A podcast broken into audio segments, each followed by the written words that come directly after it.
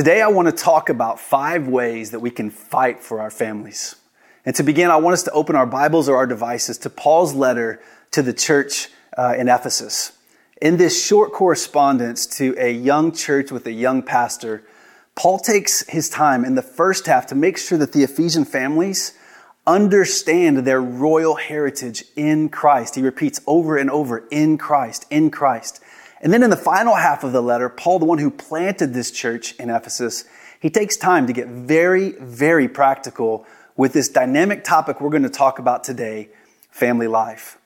Right before he gives a short discourse on marriage and parenting uh, and spiritual warfare, which was probably no accident, he says this in Ephesians 5, verse, verse 15 and 16.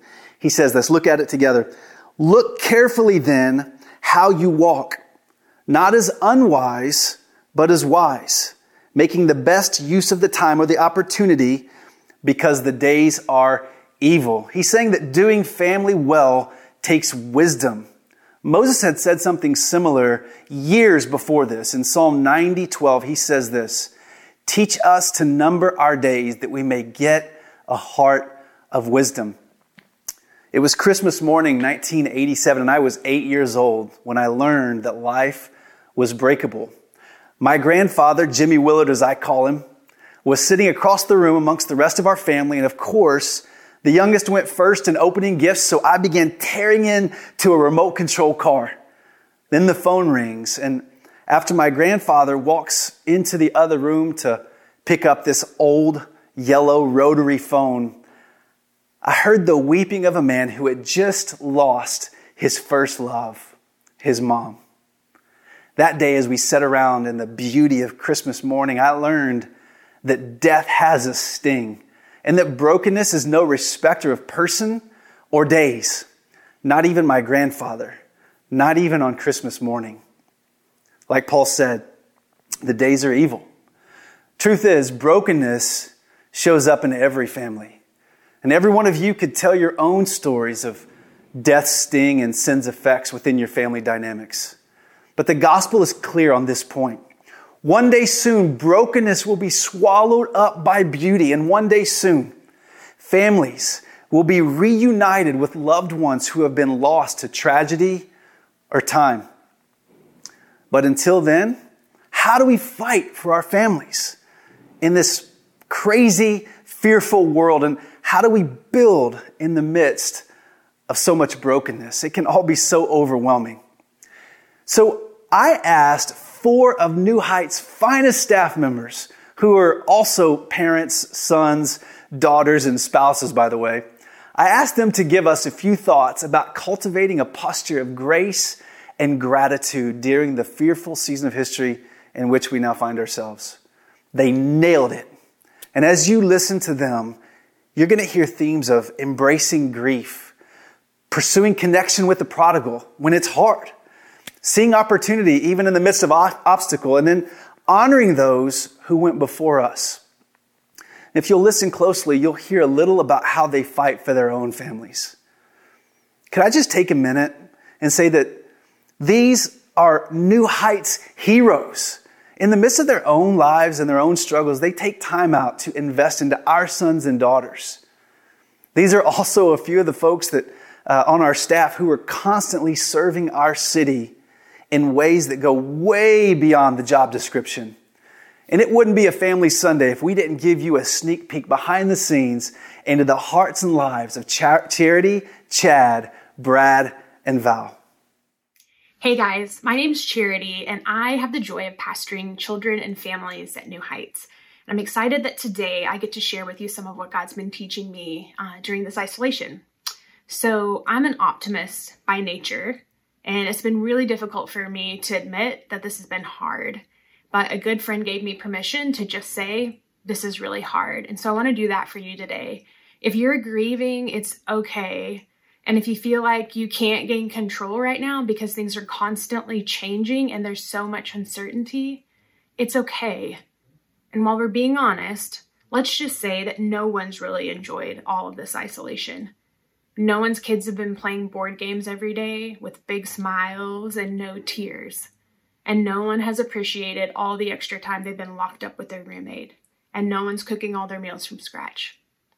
But I can tell you that some things that have comforted me in this season have been digging into the word. In fact, in the Psalms, David writes a lot about his troubles, but he also shows us how to call out to God and how to find peace and hope in a season of suffering. And I can say that worship has also been really, really critical. It gives me an eternal perspective and it helps me find joy that's outside of my circumstances. And I don't want you to do this alone. I hope that you'll call a friend. I hope that you'll call me and share your heart and ask for prayer. It's changed things for me, and I think it'll change things for you too. As a new dad, one of the most amazing things that I didn't expect was how connected I feel with this little one. She doesn't know what I'm saying, and I can't understand what she's thinking, but yet I feel so united with her through love. Why is it then that so many parents, after years, you feel disconnected from your child? You speak the same words, but it feels like a different language. And I know for many students, they come into our ministry feeling loved and known by their parents. And then by the end, they feel like they're roommates in a house rather than family. I bet many in their 30s, 40s, and 50s watching know what this feels like and still feel this way with their parents. But there's nothing more that God would love than to reconnect parents with their children. And parents, don't give up hope. God is a God of hope, and He's not done working in your family yet. And so now is the perfect time to have that conversation, that heartfelt conversation, reconciling you with you and your children. So whether you're 73 or 37, do it. Now is the time. You can do this. God's with you. You can have that connection again. Hey, good morning, New Heights family. I want to take a minute and talk about the opportunity that might literally be sitting next to you. In children's ministry, we use the word opportunity a lot with our volunteers to remind them of the incredible opportunity that they have each and every week to speak truth into the lives of the kids in their small groups and to their families. As we look throughout Scripture, we often see kids are present and participating in many of the rituals, feasts, and gatherings. Their presence and participation was integral and intentional in their faith formation. But in our culture, we, myself included, often see kids as an obstacle to the things we want to get done, the tasks we want to accomplish, or the way we want to do something. So I want to challenge us as a body to change our perspective from obstacle to opportunity. And this isn't just for parents, this is for all believers. So I want to challenge you to think about the kids that are in your sphere of influence. They might be in your community group, they might be in your neighborhood, they might be your nieces and nephews. Maybe write their names down, begin praying for them, and begin looking for opportunities to speak truth into their lives. We all have a role to play in the, in the discipleship of the next generation. Thank you. Hey, church! It's such an honor to get to share with you today on this Family Sunday. This is also my first Mother's Day as a mom, and let me first just say that I'm so grateful for all you parents out there. This is such valuable work. This matters so much in the kingdom of God, and I'm just grateful for each of you today. And I also want to speak into us because we are all kids. We are all someone's kid. We're someone's son, someone's daughter, and there has been someone, whether biological or not, who has come into our life who has done their best to take care of us and to parent us. Not perfectly, not without fault, but they've done their best. And so I'm just reminded that we are called as God's children to also honor the parents that God's given us on this earth. That we are called to love, to forgive, to serve, even when it doesn't make sense, even if we've been hurt we are called to do those things. And so I just want to encourage you today, as kids, as God's kids, and as kids to parents on this earth, would we rise up and would we honor them and love them in the way that Christ has asked us to and trust that He will be glorified and that He will be honored through that. Whatever else you do today, don't miss the opportunity to let our team just know and hear how grateful you are for them that they're fighting for you. You can even drop a comment right now in the comment section of the chat box on Facebook. You know, great families don't happen by accident. It takes intentionality, time, energy. It takes a team, a village. Great families are, are marked by memories of good, bad, and ugly. Some of the greatest memories we share as a family happened at Disney World, of course. Uh, there was the time that we got stuck in the haunted mansion at the scariest part of the ride. uh, to the times that we searched the entire park for all the hidden Mickeys, uh, to the time that we ate in Cinderella's castle. That was awesome. If you've ever visited the magical world of Walt, you've likely experienced the fast paced ride called Space Mountain. It's located in Tomorrowland. It's one of my favorites. It's a roller coaster in the dark. And the first time you ride this thing, you have no idea what's coming, but, but it's coming fast. There are spots of light, but mostly just uncertainty and obscurity. You find your car swerving around bends that you didn't know were there and then dropping 50 feet into a virtually pitch black environment. It's what makes the ride fun, but it can also be terrifying. In essence, you go really fast, it's really dark, and you have no idea what's coming next. Fighting for our families in this season of history can feel a lot like Space Mountain. We're going really fast. The lights have gone out for sure, and none of us have any idea what's around the next corner. It's in this context that fear threatens to destroy what God is trying to develop in our families. I want to say that again. Fear will destroy what God wants to develop. Fear is the greatest enemy of your fight. It'll paralyze us.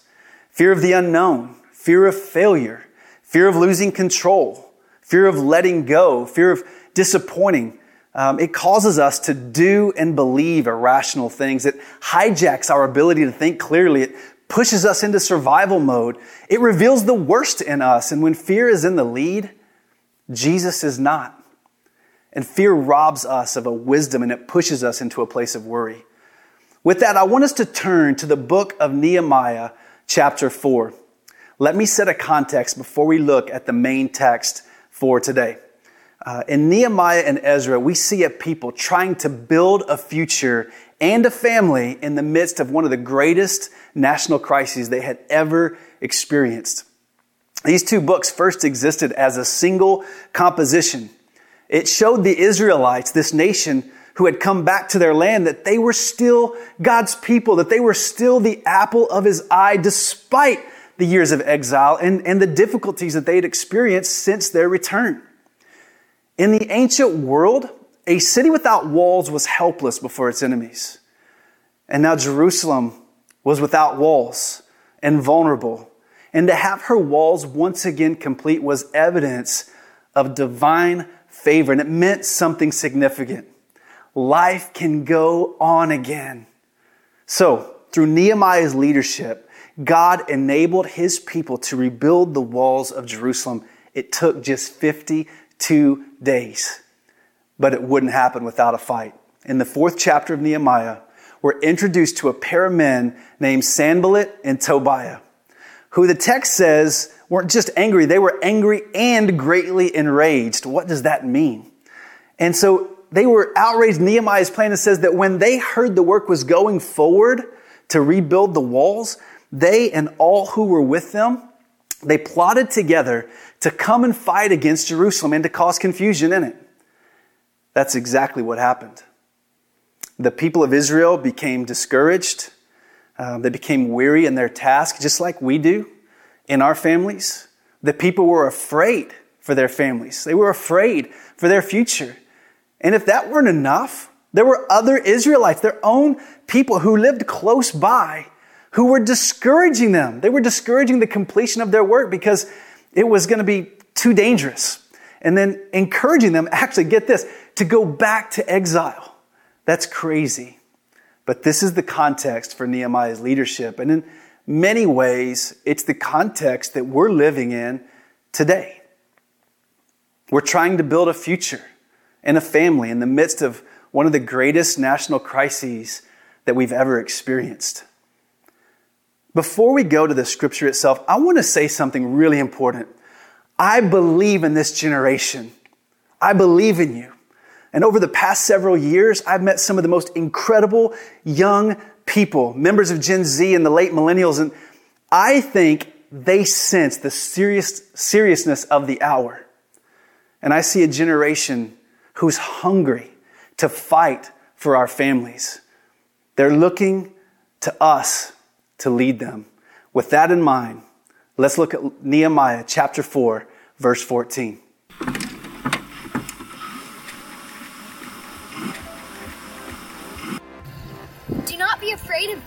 Do not be afraid of them. Remember the Lord. Remember the Lord, who is great and awesome, who is great and awesome, and fight. And fight. Fight. Fight. Fight. Fight. Fight. And fight. Fight. Fight. Fight. Fight. Fight. Fight. For your brothers, your sons, your daughters, your wives, and your homes. Nehemiah 4 14.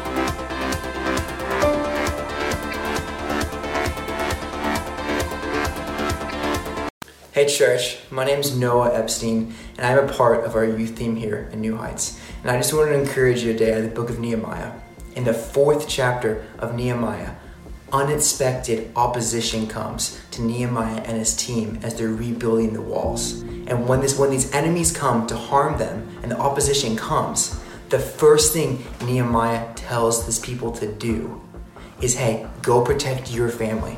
Go protect your house Go protect what God has given you authority over in your household.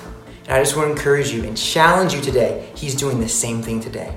When unexpected opposition comes, when the things of life and the world and the enemy, when they come against you, you fight for what God's given you. You fight for your family. Hey, parents, I want to remind you, you've been given spiritual authority over your household, over your family. Take that up. Use that. No pastor can ever take that place. That's your authority that He's given you. I encourage you, pray the kingdom down into every nook and cranny of your family. Pray the kingdom and declare it over your prodigal. Don't stop praying for them. They need it now more than ever. And hey, students, kids, pray for your parents. They need it too. Pray that they'd be filled with the Holy Spirit. Pray that they would have wisdom with decision making. Pray that God would use your family to shake the nation with His love. So let's fight for what God's given us, families. I love you all. I miss you. See ya. So now let's look at five ways to fight for our family. I'm going to go fast, so the next five minutes may feel a little like Space Mountain. Um, you can go to uh, apps and websites like, like ParentCue uh, to become more equipped in ways that you can fight for your family. Um, but the first way to fight for your family is this you need to develop a shared story. When Nehemiah encouraged the people to remember the Lord, he was saying, Remember how the Lord came through for you. Remember how he came through for your ancestors. And then tell those stories when you're sitting at the table. Recall his faithfulness and let that produce faith. This generation, honestly, they're starving for a shared story. They want to know that their family, that their people are part of something meaningful and adventurous, dangerous even, and beautiful. Parents, it's our job to shape the narrative of our family's shared story. So, for those of you with elementary age children or younger, our children's ministry has done an amazing job of developing an age appropriate lesson with activities to help dis, uh, guide your discussion with your children. Um, it won't take long, but the benefits from these intentional, God focused conversations could be eternal. You'll find these resources on the watch page of the New Heights website. Let's look at a second way. The second way we can fight for our family is to pray together. I know this may sound obvious, but it bears repeating.